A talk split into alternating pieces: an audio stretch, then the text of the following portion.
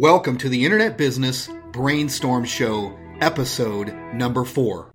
Join Terry Lamb as he takes you on the journey of mastering internet marketing and living the dot com lifestyle. A podcast series that will teach you how to create, grow, and monetize an online business in the home business and affiliate marketing niche. You'll find all of Terry's daily content online at followterry.com, which has allowed Terry to earn a six figure monthly income since retiring as an airline captain in 2006. The only question is, will you use this powerful information to live the dot com lifestyle just like Terry does every day?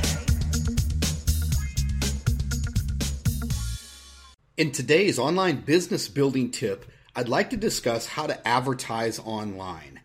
Let's talk about how to get a solid online advertising foundation and avoid a lot of the pitfalls that happens to brand new entrepreneurs online when beginning to place advertisements to drive more traffic to their business. First, let's look at an overview of the fastest path to online advertising success. Let's take a look at the fundamentals. Here they are in a nutshell. I'll go through each and then we'll come back and deal with the details on each as it pertains to you as a business owner that wants to advertise online and get more traffic to your website. The very first thing is the obvious place an ad. But it has to be said because you're going to see how this ties in with the entire funnel or the step by step process. Where do you place an ad? I like the top six online advertising sources, such as Facebook, YouTube, Twitter, Bing, Craigslist, and podcasting. So you place your advertisement or you create your content with some of the ad sources. Like, for example, YouTube, you can place ads, but your content, which is step two here, drive ad clicks to valuable content.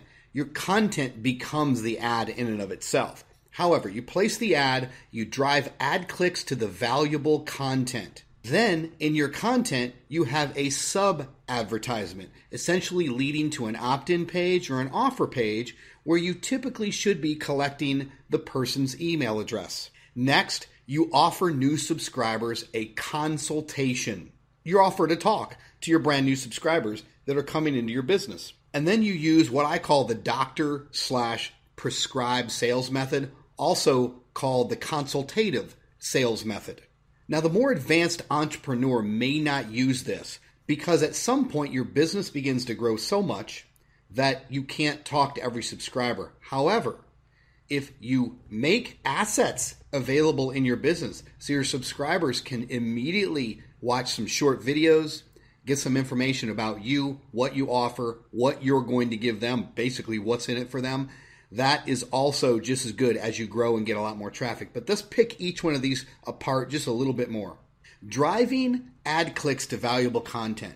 If you place an advertisement and you try to skip sending the visitor to a good valuable piece of content, the typically the ad platform will block you or disapprove your ads. They don't like a direct ad or an ad going directly to an offer or even an opt-in page. However, you'll find that if you're creating good content with, let's say, Facebook advertising, you can create a good Facebook post and then buy traffic or buy eyeballs from Facebook on over to that piece of content. And then inside the content, you lead them off with a sub ad, like I've said, to an opt in offer an offer page where you collect their email. Doing this with most online paid advertising platforms, you won't get your ads rejected because you're sending people, you're literally buying traffic to good quality content. And it's only with, in, or around that content that you then lead them to an opt in or offer page. Offering upfront new subscribers a consultation gives you a massive advantage over most other online business owners because you're going to understand the conversation that's already going on in your customer's head. You don't always have to run your business this way. However, I continue to do this because I understand where my target market is coming from. I listen to their problems and I do just what we're saying at the end here. I essentially present myself conceptually or metaphorically as the doctor asking where the pain is.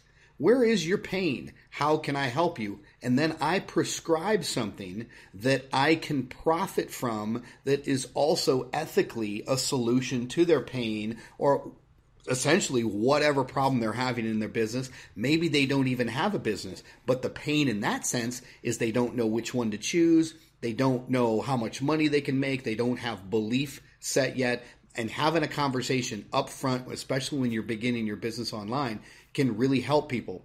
So keep those tips in mind, and I know you'll do really well when you're starting out and beginning to do some of the online paid and even free, like YouTube and podcasting, some of the online traffic sources, and you're going to do really well if you follow this process.